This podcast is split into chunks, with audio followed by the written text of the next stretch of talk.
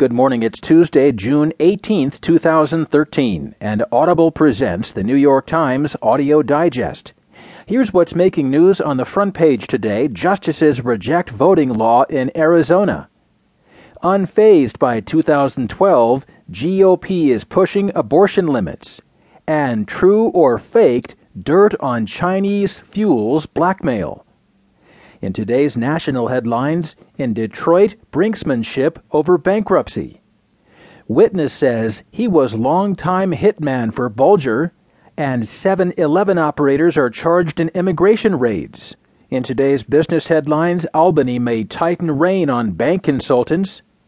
Justices rule for the FTC in a generic drug case, and more data on privacy, but the picture is no clearer. There will be more business stories, more national and world news, a roundup from the sports page, and New York Times columnist David Brooks. Now, from the editors of the New York Times, here are the stories on today's front page. The top story is titled, Justices Reject Voting Law in Arizona.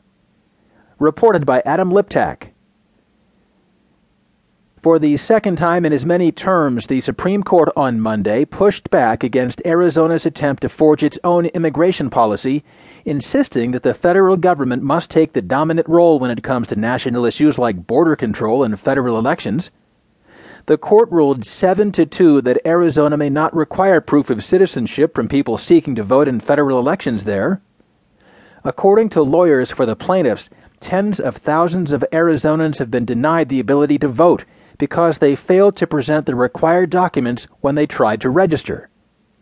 The decision really puts another barrier in front of those who would seek to suppress votes, said Thomas Sines, president of the Mexican-American Legal Defense and Educational Fund. But John Kavanaugh, a state legislator, said the federal government had not done enough. Protecting the credibility of our election system requires that we exclude illegal aliens and any other non-citizen from voting, he said, given Arizona's immigration issues.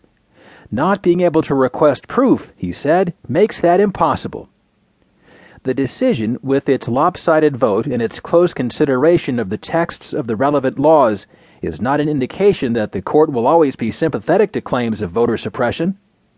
On Monday, Justice Antonin Scalia, writing for the majority in Arizona v. Intertribal Council of Arizona, number 12-72, said a federal law requiring states to accept and use a federal form displaced an Arizona law requiring various kinds of proof of citizenship. The 1993 federal law allows voters to register using a form that asks, "Are you a citizen of the United States?" Prospective voters must check a box and sign the form, swearing under the penalty of perjury that they are citizens. The state law, by contrast, required prospective voters to prove that they were citizens by providing copies of or information concerning documents including birth certificates, passports, naturalization papers, or driver's licenses that are available only to people in the state lawfully. The state law was a result of a 2004 voter initiative that said it was meant to combat voter fraud. Much of Scalia's opinion concerned the meaning of the phrase accept and use. Arizona officials argued that they do accept and use the form, but require additional information. In the decision, Scalia said the phrase accept and use, when understood in context, meant that the federal form had to be accepted as sufficient. In a dissent, Justice Clarence Thomas said the Constitution gave states the power to determine the qualifications of voters in federal elections. Scalia wrote that Arizona had additional options if it wished to obtain proof of citizenship. It may ask the Election Assistance Commission, a federal body, to make changes to the federal form. The commission recently approved a request from Louisiana to require additional information from its voters, Scalia noted.